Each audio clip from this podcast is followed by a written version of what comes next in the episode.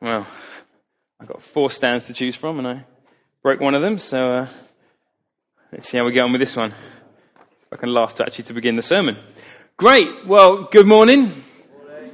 Good morning. Excellent. Isn't that great worship? Isn't it just moments when the kind of the volume of our hearts increases? It's not about a PA thing. It's just a, a response to the goodness of God. Absolutely love it.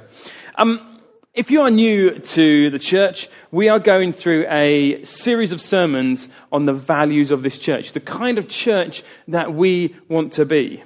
And these are the things that we are aiming for. And sometimes we do a value and think, actually, you know, we're doing pretty well with this one.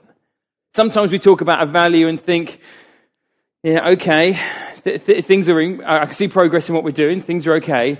And then we can look at some values and think, okay, we have a long way to go on that. All of those responses are okay because values takes time. And talking about something once doesn't make it so any more than me telling Abigail to say thank you once suddenly turns her into this polite young lady. Values take time, but they are worth taking the time and the effort.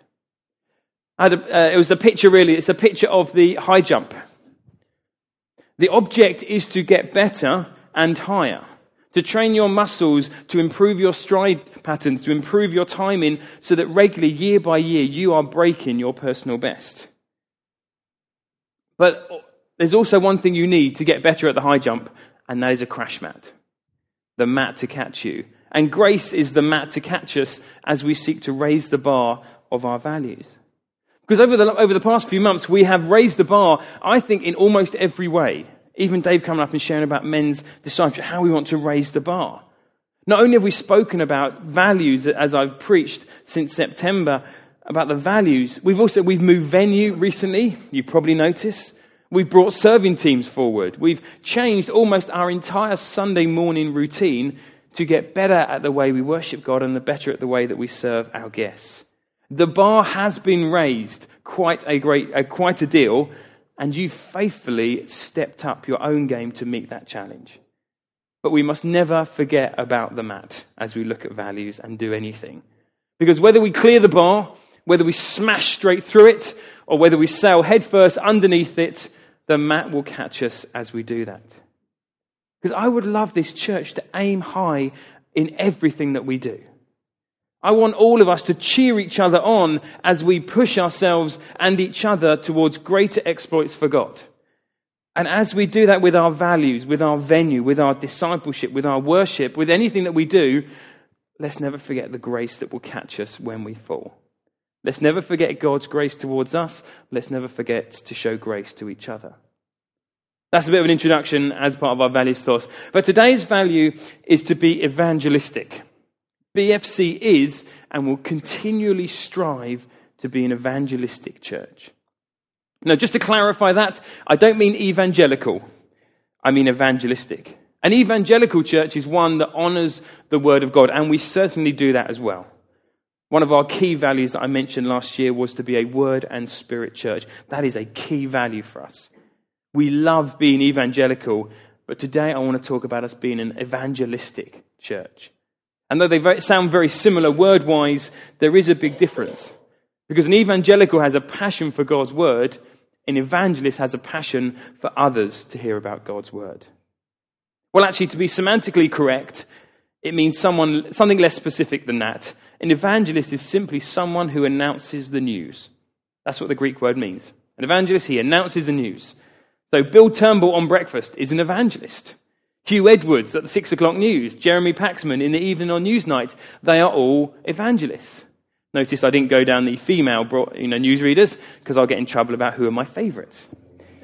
They are all evangelists. And in fact, we are all evangelists of some kind. We all love to announce news to other people.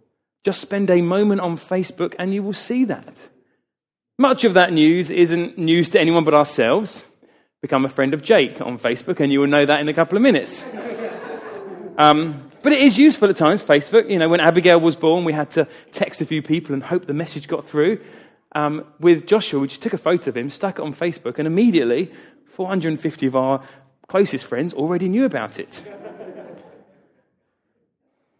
But so the more accurate question is really not will we be evangelistic? The real question is what news are we going to be announcing? We are evangelists, but will it always be our news or will it sometimes be God's news? Will we, wherever possible, switch from our news, important though it generally is most of the time, but to the infinitely more important good news, the gospel of God? The gospel of God that says that God is real, that He really loves us, that He really wants a relationship with us. The good news that declares that though no one deserves God and His heaven, but that through Jesus Christ we are offered access to the love and the meaning and the significance that we were created to enjoy. Will we be evangelists of that message? Is the real question for this morning. A few weeks ago, I, as was mentioned, I, I played a, a, video by a group called Casting Crowns. And if you're going to the Big Church Day Out, unfortunately we can't make it. I am very jealous because they are playing at the Big Church Day Out, and that is worth your entrance fee as it is. And uh, one of the other songs I love about them uh, came to mind as I was preparing this was the song Here I Go Again. And it's all about evangelism. And the chorus goes, um, don't worry, I won't sing it. Because um, here I go again, talking about the rain, mulling over things that won't live past today. And as I dance around the truth, time is not his friend. This might be the last time to tell him that you love him. And I'm sure in a way we can all identify with the heart of that song. We find ourselves talking about trivia about good TV, about good music, a good film we've watched, good food we've eaten, good news that we've heard, but we never get around to truly sharing the eternally good news. And perhaps, like me, you can, you can kind of identify with that frustration of the, the songwriter because it is, oh, here I go again. Talking about the weather, talking about the traffic, talking about politics and the economy, sharing news to be sure, but not the most important news. It is amazing and both depressing that of all the millions of words we share in our life, how many of those are of eternal worth? Now, I'm sure you're very good people. You wouldn't use any of your words, you know, in a negative sense for slander or any of that kind of thing. But how many words do we use that are of eternal worth? You know, on average, we speak between 10 and 15 and 20,000 words every day. There was some research that said women, uh, you know, say about 5,000 more. That's not proven, by the way. I might use it anyway, but I don't, you know, who needs facts? Um, you know, of the recorded words of Jesus, we have a thousand. And look at what he achieved with those words. Because as we personally choose to begin to share the good news, then we find that the very culture of the church we exist in will change so that we will increasingly become an evangelistic church. It isn't merely about running events. You know, if we run an alpha course, then we're evangelistic. If we run just looking, then we're evangelistic. It's actually about a heart change in us. It's when Christians decide together that we're going to go beyond the temporary to the eternally good news. Tim Keller, who has written many excellent books worthy of you, you reading, he said, Evangelism is the single most unique service that Christians can offer the world. The single most unique service that Christians can offer the world. Because we talked about remembering the poor. Other groups remember the poor. We can talk about social justice. We can talk about bringing good family values into society. And lots of other groups can do that as well. But we Christians have the gospel of Jesus by which men and women can be born again into the certain hope of eternal life.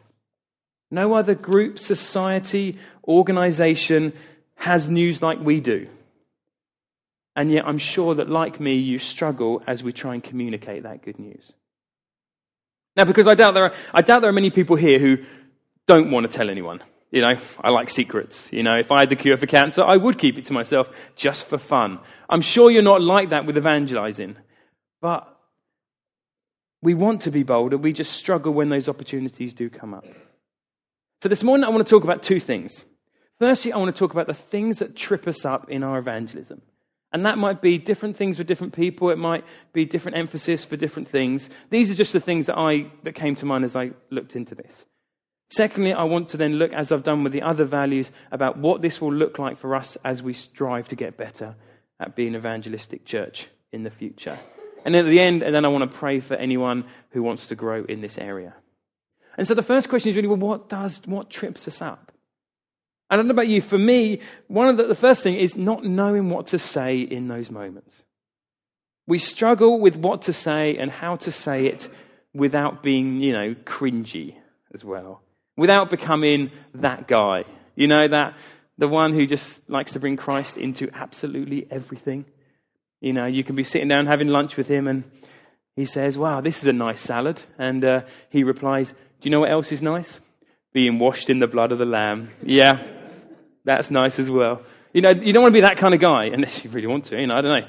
Um, because I'm convinced that we can be both honest and natural in our evangelism. I believe that because God has commanded of us, and He wouldn't allow us to kind of have to be something that we're not and then command us to do it. And I'm also convinced that every one of us has been strategically placed in our workplaces, our schools, and our streets for God to be able to reveal Himself through us, again, in a natural way. But also in a, in a natural but an uncompromising way. Because for fear of being that guy, we hide away. For fear of saying the wrong thing, often we say nothing. Of all the um, New Testament characters, one of my favorites, and probably the guy I relate to most, is Timothy. Timothy was a young guy who eventually became the pastor of the, the church in Ephesus. And I would call him the reluctant pastor. And uh, not that I'm reluctant to be here now, but I was reluctant when invited to be a pastor. Um, I suspect, you know, Paul probably found him on the refreshments rota at Lystra Family Church. He certainly was, he was a very timid man. And, um, but, he, but Paul told the very timid uh, Timothy, he said in, in 2 Timothy 4 2, he said, Preach the word he says, Be prepared in season and out of season. And in verse 5, he says, Do the work of an evangelist. Timothy really clearly didn't consider himself to be an evangelist. So you hear Paul saying, Actually, you be prepared to preach the word in season, and out of season, when it's convenient and when it's not, when the courses are on and when they're not. Do the work of an evangelist, even if you don't feel that is your primary gifting. And so there's that preparation to, to be able to answer the questions that life throws at people. What I find wonderful is that when we became a Christian, God didn't wipe our memory of what we felt and what we thought before then. Actually, the same questions we were asking before we were a Christian are probably the same ones that are common to our friends and family now. And we need to prepare ourselves. Be prepared, Paul says, in season and out of season. And that preparation can mean different things and will mean different things to different people. I know some people have personal tracts. They take a bit of time, they write down their testimony, and I know some people have had fantastic fruit through personal tract. They just give it to people. You know, the message is there in clear. One of the things that have helped me um, is to simplify it personally, and uh, this is one of the ways I do it. Don't worry, it's not.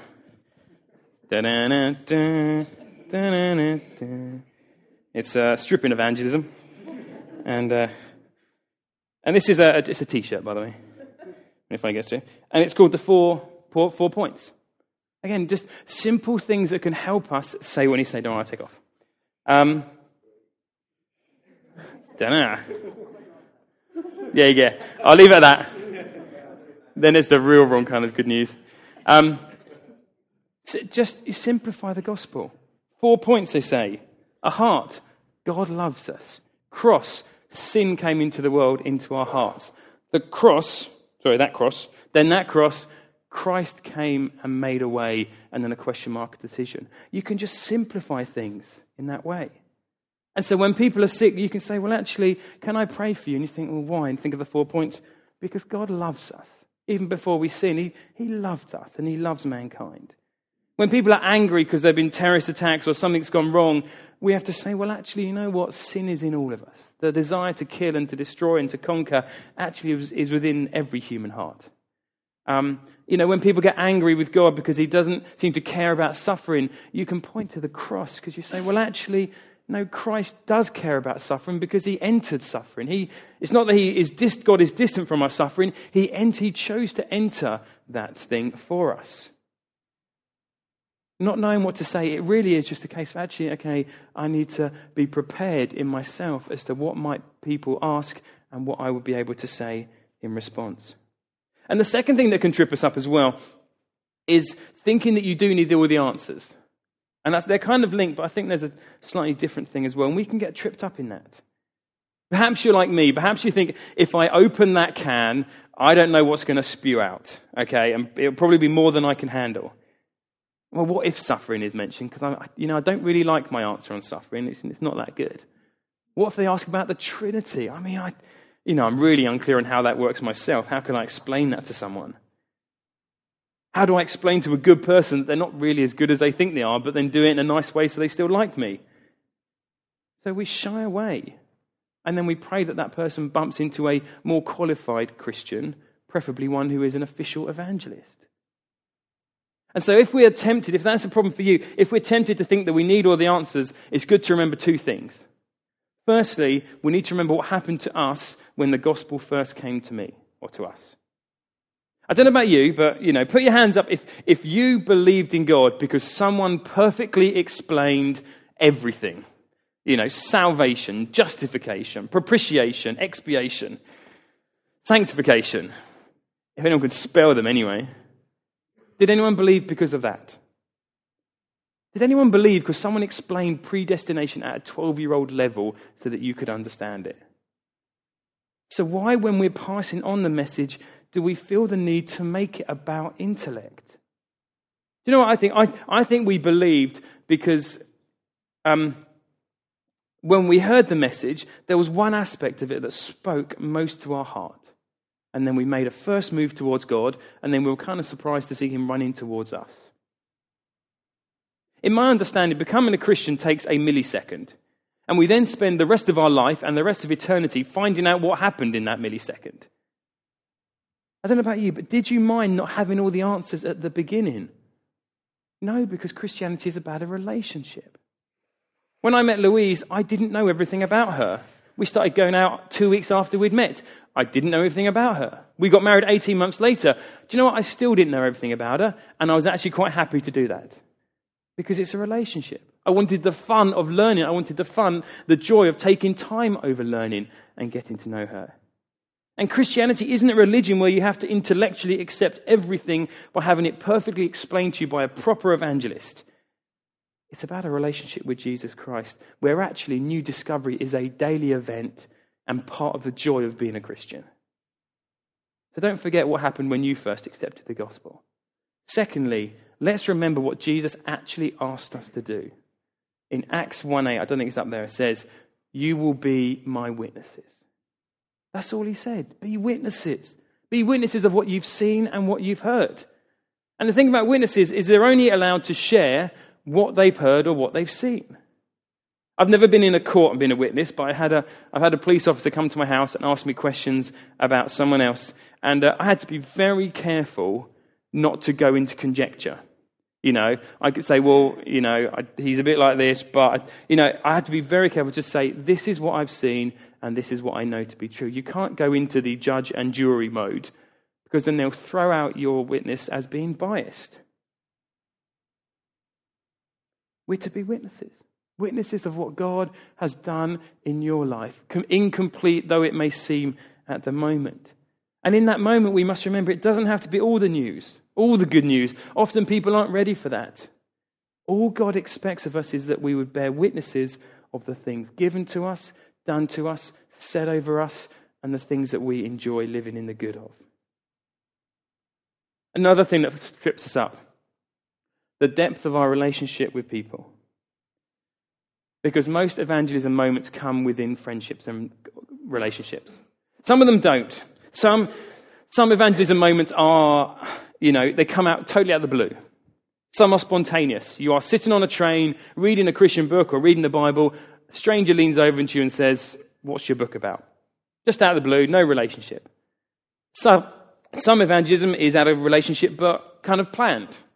So maybe you've done a mission week before. I did a mission week years ago in, in Horsham. If you go to New Day and you're a young person, you walk around Derby or Nottingham or wherever it is on Norwich, and you have a big red t shirt which says, Want to meet Jesus? Ask me how. That is a spontaneous evangelism moment, and sometimes it works. But most moments aren't like those. They are our friends and our family who we know well, who we want to share the good news with. That's where most evangelism takes place. And so we must be deliberate about our relationships. We were at an eldership conference, um, an elders and wives conference, and one of the speakers, he gave us all a bit of paper and said, right, I want you all to write down five names of people that you have, you know, you're really praying for to come to know Jesus. And uh, I tell you, I, just, I struggled a bit. You know, it's, and I'm sure there were people in the room that really even struggled to get to five, just because we get busy with things. We get busy with church events. We get busy with church and church relationships. And those things are important and right. But then we get busy with other things as well. We get busy with TV and video games and hobbies. We get busy making our garden the Zen paradise that we want it to be. And then we only notice it when someone says, If you've got five good friends that you're praying for and really deliberate about, and we find that we struggle. And if we don't have non Christian friends, we need to do something about it because we aren't living the life that Jesus commanded us to do. We're not living the life that even Jesus demonstrated. And sometimes that might mean big changes changing jobs, starting a hobby, joining a club, joining a committee. And we hear people blaming everyone else. We blame our boss, our job, our family, our church for not giving them the opportunity, but it's really no one's fault but our own. And if we don't feel that we have time, we need to steal it from things that we haven't been commanded to do. I have checked the Bible, I've read it from cover to cover. Jesus never commanded me to watch TV. He didn't. I'm sorry. I, I, I've tried. So if I can do all the things he has commanded me to and watch a bit of TV, I don't think he cares. Jesus never commanded me, though I've tried again to look in it, to watch, to, to play computer games. I, he hasn't. It's not in there. Um, but if I can do all the other things and still have time for that, then that's absolutely fine. I don't think it bothers him. But Jesus, look at the way he demonstrated. He, Jesus is our model of the perfect evangelist. Because he, he starts his ministry with, uh, in, in Luke and he stands up in the synagogue and opens Isaiah. Says, The Spirit of the Lord has appointed me to preach good news. Literally, that word evangelism is what he mentions there. But how did Jesus do that best? He loved being with people. He just loved it. That was his evangelism. He, yeah, he stood up in the crowds, but that wasn't really evangelism. That was a bit of teaching. Actually, it was the one to ones that he had with guys like Zacchaeus. He loved being with people. He had deep friendships with people. He ate with them. He stayed in their homes. He played with their kids. What was the biggest accusation that Pharisees threw at Jesus? You eat with sinners. That's what they said. Horror to them. Could that accusation be leveled at us? And what was his response? Well, the sick need a doctor. Now, he was the doctor, we're not, but we can introduce the people to the doctor and say, actually, there is one. John Calvin wrote, The gospel does not fall from the clouds like rain by accident, but is brought by the hands of men to whom God has sent it. And that is all of us. The fourth thing that can trip us up in our evangelism, this is probably the, the hardest one to preach on, but I'm convinced of it, Fourthly, it's our behavior. Often our behavior trips us up in our evangelism. Like a couple of weeks ago, I shared the story about the fish sticker on mum's car. You know, if I don't want people to think bad about Christianity by my driving, I need to change my driving. And often our attitudes and our acts don't just make evangelism hard for us, sometimes they make it impossible.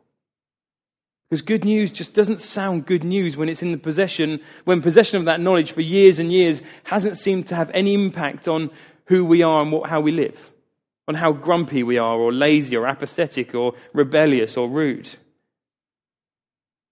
Can we really talk about a new king in our life if we're always the one at work who's undermining the boss that we do have? Can we really talk about God's forgiveness when we refuse to forgive other people and people know us as bearing grudges year after year? Can we really talk about grace when that grace never seems to stir us and strive to strive for better? Can we really talk about God changing us when there's no obvious changes that we're no different from the person next to us? Or are we just inviting that hypocrite label that's been given to Christians for centuries after centuries? You talk about one thing and you live differently. Or rather, actually, it's the other way around. You really, you live the same, but then you talk about something different. Because I'm not expecting people to fall at our feet and to cry, What must I do to be saved when we walk in a room? But we do expect the kind of what makes you different questions. When you're angry, you seem to react differently. You seem to control things. When life goes bad for you, you seem to react differently to that. Why is that? And it's not that we're trying to find perf- to get perfection in us, but rather something different about how we handle ourselves, how we speak to our kids and our wives and our husbands, how we react to frustrations, how we face the future, how we view life and death and everything in between it. It's like those adverts for Weight Watchers. Okay, you've probably seen them. They don't show the guy who's been going for years and years and who is still 25 stone, despite all his own efforts and the efforts of the, uh, the volunteers. You find the lady who's lost 10 stone and about to go on a beach holiday. Why? Because they want to say, ah, look, our stuff works. They're honest. Yeah, sure, it's hard at times. Yeah, you have good weeks and bad weeks, but it works. And we want a gospel, and we want to demonstrate a gospel that says, look, guys, it works. Yeah, we have good weeks and bad weeks, but look at the changes God is doing. You know, we have a good news that says God accepts us regardless. The Bible says we are saved by faith, pure and simple. Okay? You, you realize grace is a shocking concept.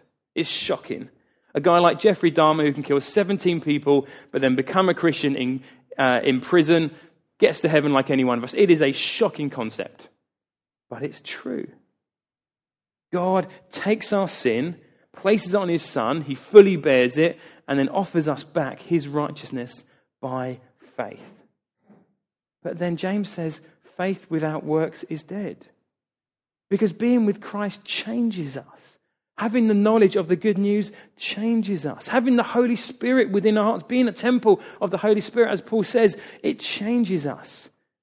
And I'm hopefully over year, over time, that transformation becomes noticeable to people. Because when I choose not to watch something on TV, people will notice. It may take years, but it's worth it. When I chose to go to home group or prayer meetings or Sunday mornings over social events, then people will notice. When I choose to spend my money in different ways, people will notice. You know, I'm a, it's a big day for uh, um, us today because uh, I'm a Man United fan. And, um, but I'm not a very good Man United fan. Um, in fact, I'm a terrible one, probably one of the worst. Um, I watch them if they're on terrestrial and there's nothing better going on.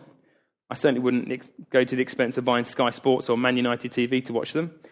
Um, if Crawley get promoted to the Premier League, I may consider driving 15 miles to go and see them, but that's about the limit of how far I'll travel.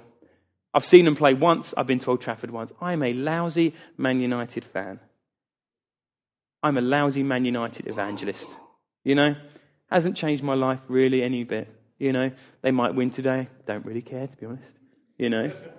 I can't, with good conscience, spread the good news about Man United because it has so little impact on how I spend my money, how I spend my Saturdays, what I talk about in the pub. Are we in danger of that same accusation being at us about the truly good news?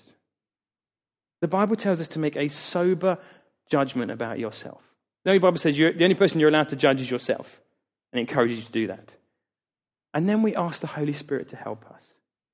Because, yes, there's an element of discipline and godly choices, but ultimately we need to submit the area of our life that we know we are weakest, we need to submit that to the Holy Spirit and allow Him to transform us, allow His word to renew our thinking. Martin Luther said, It is the duty of every Christian to be Christ his neighbor. Four things. Four things that I just, you know, whilst thinking it through, that I know certainly trips me up and I know maybe for you as well. Maybe one of those is the big thing. Maybe you can kind of see a spread all over them as being a hindrance to what you know you want to be saying, to the good news that you want to be broadcasting more. And often with spiritual activities like, you know, prayer and evangelism, that kind of thing, we just think, well, I need to just try harder. I need to try better this week. When really, actually, Romans talks about a sober assessment of ourselves that look again at Jesus' life. That's why it's there, so we can, we can look at how he did things.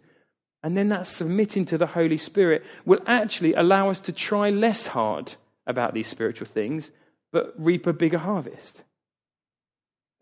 Now, obviously, regardless of any changes that we make, we're not, we can't guarantee any fruit from what we're saying.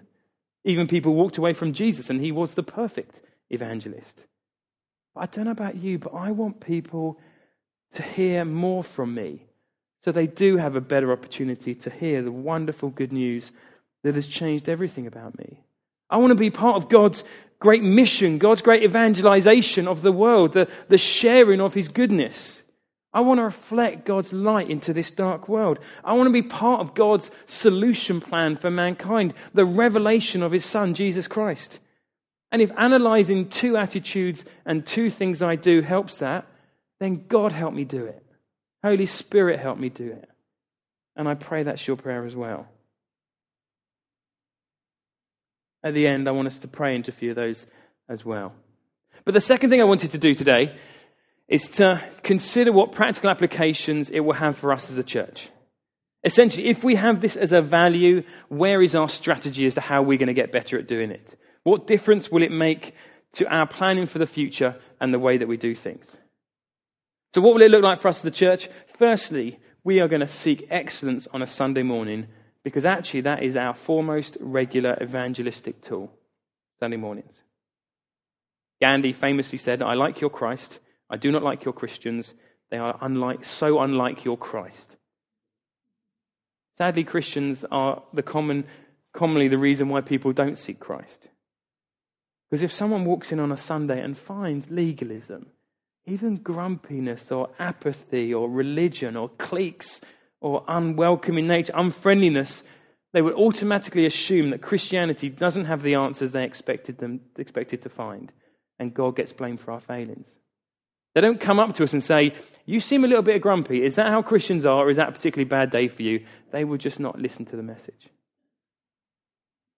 So, to be evangelistic is to care about welcoming guests, whether we're on a rota or not. It's to demonstrate love to one another. What did Jesus say? They, the world will know that you're my disciples if you love each other. It's to demonstrate the sacrificial lifestyle that Jesus demonstrated. It's to show humility and not pride. Pride says that my opinion is most important. It says that I will serve, but at my convenience and my timing. You know, the first step to agreeing, or to getting towards excellence on a Sunday morning is to agree together it is not about me, it is about Jesus. Let him be honored. Let him be demonstrated. Let him be glorified. Let guests see Christ in us. Because I'm convinced that when they see the beauty and the grace and the love of Christ, I'm convinced that they will be ruined for anything else.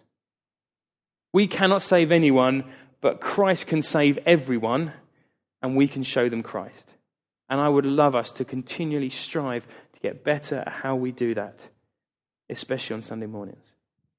Second thing it will look like we will strive towards greater involvement and commitment.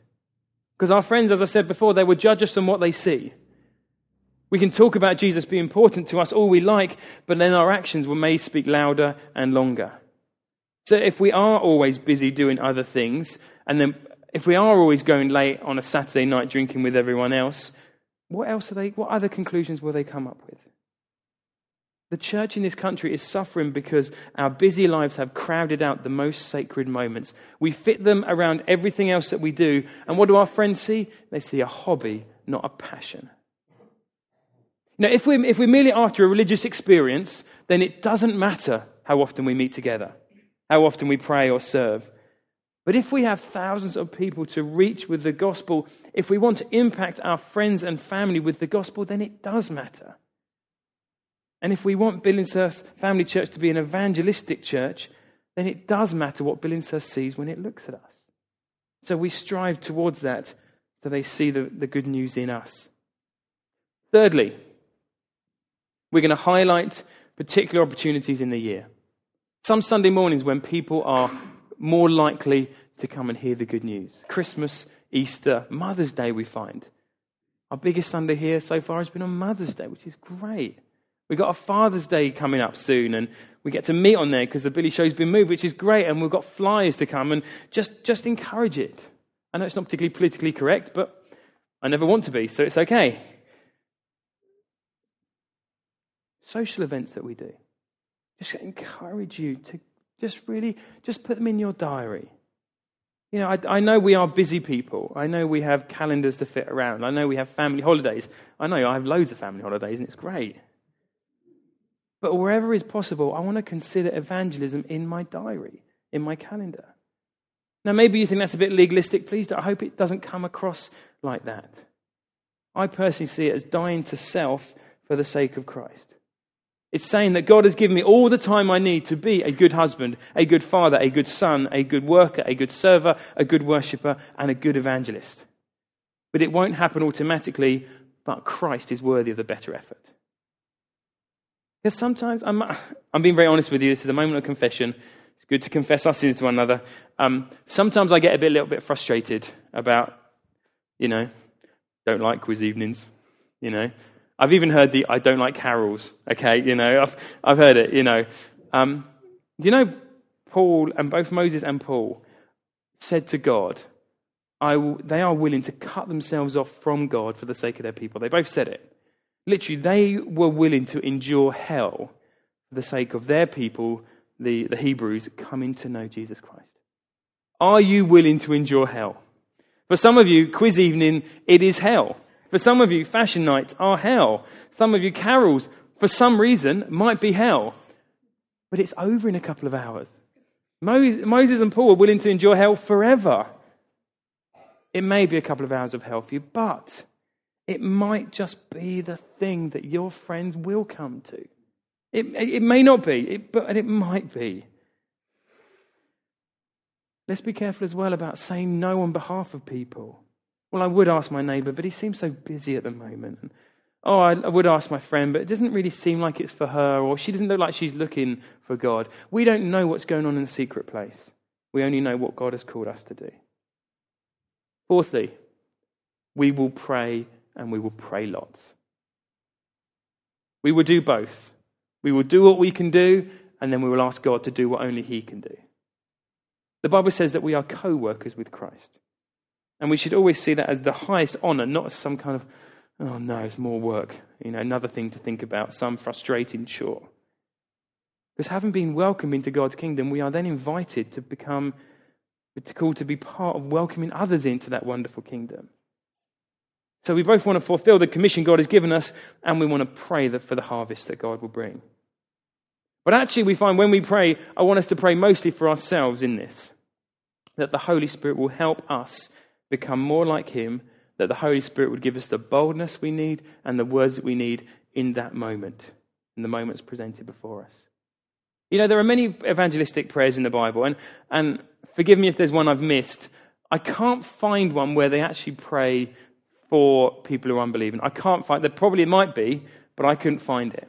All the prayers are actually about the people who are praying, saying, God, make me more bold. God, open the door for me. God, help me as I want to go and speak. Maybe you can find one, please let me know, because I couldn't. I didn't look that hard, but I'm sure I couldn't find it. But Paul wrote stuff like Colossians 4 3 said, Pray that God may open the door for our message so that we might proclaim the mystery. That's kind of a mixture, isn't it? Ephesians 6 9, pray for me this is Paul, that whenever I open my mouth, words may be given to me so that I will fearlessly make known the mystery. Acts 4:29 enable your servants to speak your word with great boldness. We need to be praying. We need to be praying for ourselves as the workers in the harvest. So don't be surprised if we encourage you to come and pray with us when we gather to pray. You know, if we only need to pray for the lost, then we can just nominate one person to turn up each time and to pray for the lost. You know, we can do a little rota end up doing one pre- prayer meeting every, you know, two years. You know, if that's merely what God has asked us to do, then we can do it on our own. But if God has told us to pray for ourselves in those moments, then we all need to be there to pray the prayers and to receive those prayers. So, because we want to be an evangelistic church, we will seek excellence on a Sunday. Well, not perfection, but excellence. Because we want to be an evangelistic church, we will challenge each other about our own involvement and commitment. We will push harder at particular moments in the year, and we will encourage church wide participation in all the events that we do, and we will pray throughout that process. You know, I, I don't want us to miss the importance of this value or to reduce it to merely kind of robotically spewing out news at particular moments. It's much more than that. Every other, every other religion, their evangelism is about a message. You know, the JWs knock on their door, they will tell you about suffering. You know, often they'll in- introduce you to suffering as well. Um, you talk to the Buddhists, you know, the ones that aren't drinking and gambling and smoking like the ones in Korea. Um, their evangelization is about wise thoughts and wise living. All other religions have evangelism is literally the sharing of a piece of news. But we actually do have more than that. Our evangelism is really about a person. And it's not that we should just be talking about grace, because other religions talk about grace. We shouldn't just be talking about love, because other religions have love in their ideas. Even salvation, that's in other religions. Really, we should be speaking about a person who offers all those things to us. Because to be evangelistic is ultimately to be unashamed of the name of Jesus Christ. You know that. Because you can talk about social justice and reform, you can talk about personal responsibility or godly living, good, good parenting, stewardship, more disciplined lives, obedient hearts, humble spirits. You can talk about all those things, but it's only through the name of Jesus Christ that salvation will come. And you preach any other good news, you'll just feel justified because you feel you've done your bit, but there'll be no power in what you do. Peter stood up at Pentecost in Acts 4:12. He said, "Salvation is found in no one else But it wasn't Pentecost, it was a few days later. Salvation is found in no one else, for there is no other name under heaven given to men by which we must be saved. Paul wrote in Romans 1:16, he said, "I am not ashamed of the gospel." Why? Because it's the power of God everyone who believed. So if you want to be evangelistic, ultimately it is to be unashamed of Jesus Christ. And let's not hide behind the signs of our religion, things like prayer. We need to tell people about Jesus. In a way, talking about God is unoffensive because we live in a pluralistic society, because God is anything you want him to be. Talking about Jesus is offensive, but that's where the power is. It is offensive because in this world, Jesus is either your Lord and Savior or he is your swear word. He's either the things you cry in joy or the thing you cry when the world hits you. And he doesn't seem to be anything in between. So if you forget everything else in those moments, if you even forget your own name, sometimes you do, don't forget his. It is all about Jesus Christ. Because, and because evangelism is all about him, I find myself inspired to grow in evangelism. Let's aim all to, to grow in our evangelism out of love and devotion to the one who saved me through the evangelistic efforts of other people who probably didn't think they were very evangelistic either. Out of love and devotion for all the people that Christ gave his life for, let's grow in our evangelism. Out of love for Christ and for those far from him, let's strive for more than just running evangelistic events. Let us all be witnesses of God's love and faithfulness. Let's all decide I will get better at this. I will proclaim. I will invite the Holy Spirit to give to, to change the areas I know that it's struggling in my evangelism. He will give me the words. I will get prepared. We get it better because it's about Jesus Christ. I'd love to pray in a moment. Well, I will pray in a moment. Um, and actually, I want to pray into those four things. And uh, I'm going to ask everyone to stand because that just kind of makes it less embarrassing. Um, and as we, as I pray these things, I just want to encourage you just if you know that's the big thing for you. As I say, you know, you, you may be one of these people, I, it's unlikely, I've never met a Christian so far, I've been like, don't, want, don't share the message, don't want to share the message, don't care. You know, I've, I haven't met anyone like that. You, you, you may be the first, but that's okay, that's still your choice. But I'm sure, like me, you, you know you want to share the message, you just trip up in those moments or you trip up in the way that you present it. And uh, I'd, I'd love to pray through those four areas. And if, if that's the thing you know is the most pertinent thing right now, just, just in your heart, just give that thing to God and ask you to, the Holy Spirit to be speaking to you and helping you.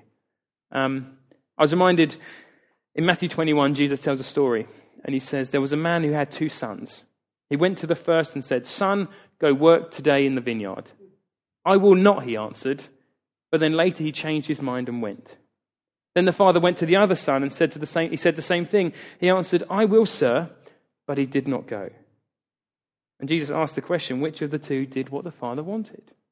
The first, they answered, obviously. What lesson is Jesus giving us? Really, talk is cheap. God loves obedience. If he calls us to work in the vineyard, it's no good us standing up here and saying, Yes, I want to do it, and then changing our mind later. It's better that you say no now and then change your mind and do what God has commanded us to do. You know, if he wanted people just to say the right things on a Sunday morning, he'd have kept hold of those lovely Pharisees, you know, the ones he only had praise for, didn't he? It's very easy for us to become like the first son. We can say the things, we can want to look obedient, want to look obedient before God, and, and Jen may even feel it. I want us to look good, but I also want the desire to live it out. God prefers the one who doesn't stand up or doesn't amen, but then changes his mind later and does what the Father's asked him. Shall we stand?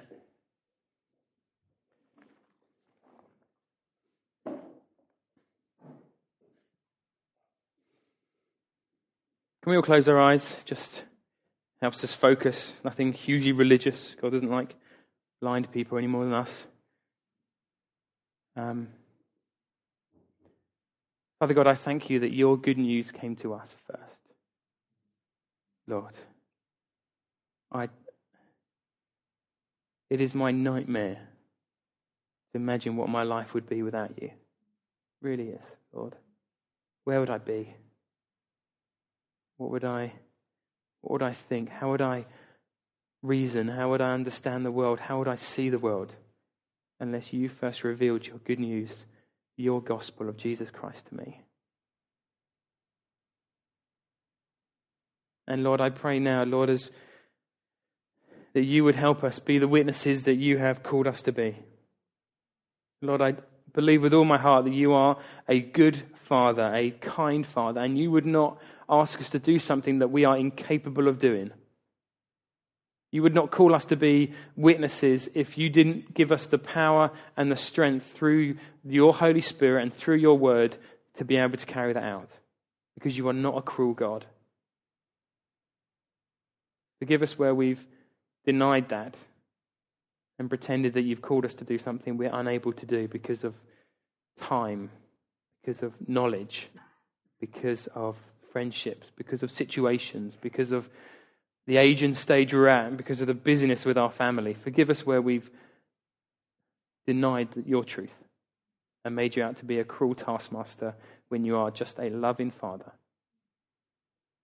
And Lord, I pray into these just four areas that I've come up with myself. Lord, it hasn't, maybe there are other things that do trip us up that we can think of ourselves. Lord, help us, I pray. Give us the words to speak in those moments, Lord. Some of those words I know come as we prepare our hearts before, as we get into your word, as we write a personal tract, as we look at the evangelistic tools that are wonderfully on offer to us. Help us to be prepared in and out of season. Lord God, help us if we feel that we have to have all the answers if we, for fear of not being able to respond well, we don't respond at all. For fear of looking stupid sometimes, Lord.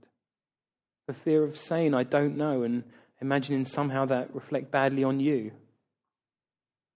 Lord, thank you that you just call us to be witnesses of what we've seen and what we've heard and what has been what has happened to us and nothing more and nothing less. And Lord, help those people who know that they need to just grow in their relationships with people so these opportunities can come up. Again, give us boldness to do that, to deepen relationships, to take time away from other things to do that. Love the way you loved people. I love the way, Jesus, that you were around people. Help us, we pray, to be like you in that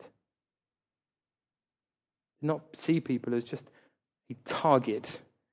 I get my five, then I'm okay. No, with the, with the eyes that you see them with. And Lord, I pray for every person here, and perhaps it's all of us to some extent, just who know that there are things in our lives that make speaking about the good news of Jesus Christ hard or impossible because of the way we live in our lives, Lord. I pray that you would gently, through your Holy Spirit, just prick our conscience as you do, and then, Holy Spirit, just flood into that area.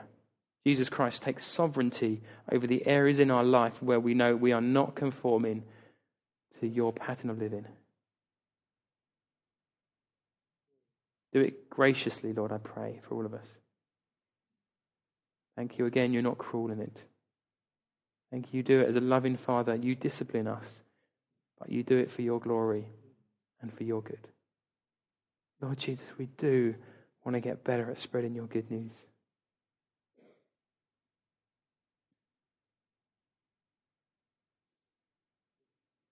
Just encourage you, just, just in the quiet, just, you know, we don't need music. We don't, you know, sometimes it helps, sometimes it's nice. We don't necessarily always need someone to put their hand on our shoulder and pray with us. Sometimes we just need to be before God and submit the things He's speaking to us.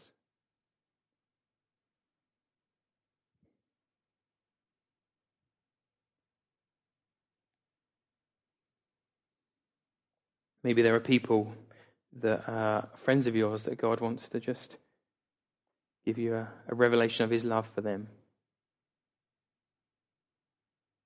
Maybe there are opportunities that you've considered, or even opportunities that you've initially turned down. Well, actually, maybe God's saying, No, that's, I want you in that place.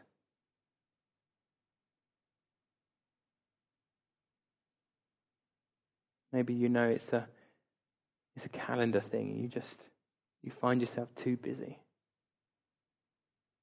God, give us grace for that as well.